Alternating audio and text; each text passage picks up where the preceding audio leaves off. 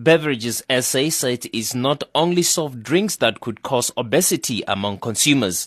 It says the proposed tax is punitive and has created uncertainty in the industry. It adds that sugar drinks account for only 3% of daily calories intake in South Africa. The association says about 72,000 jobs could be lost if the tax is implemented. Consumers will also have to pay more for soft drinks.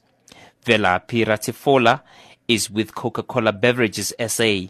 If this sugar goes ahead, it is around uh, 35% uh, price increase on sweetened uh, uh, uh, soft drinks beverages. We will see at least 26% reduction in volume. That reduction affects people that supply us not only just with sugar, could be cans, could be packaging, could be other raw materials. Those people will be affected together with the people that they employ.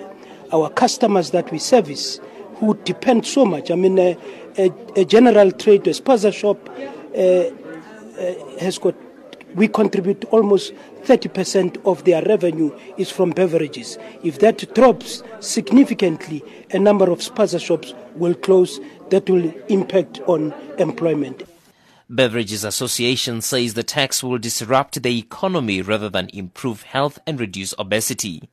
Mapule Ncanywa is with Beverages SA. The contribution of this industry towards caloric intake is only 3%. And uh, sugar in, in itself uh, accounts for some 10%. So we only 3% of that 10%. So what we're saying is we want to understand what's the basis of um, Treasury calling out for this tax on this industry in particular.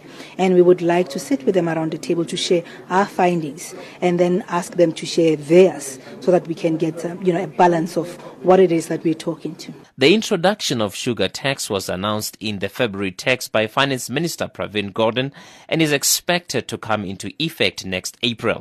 I'm Tshepo Mongoai in Johannesburg.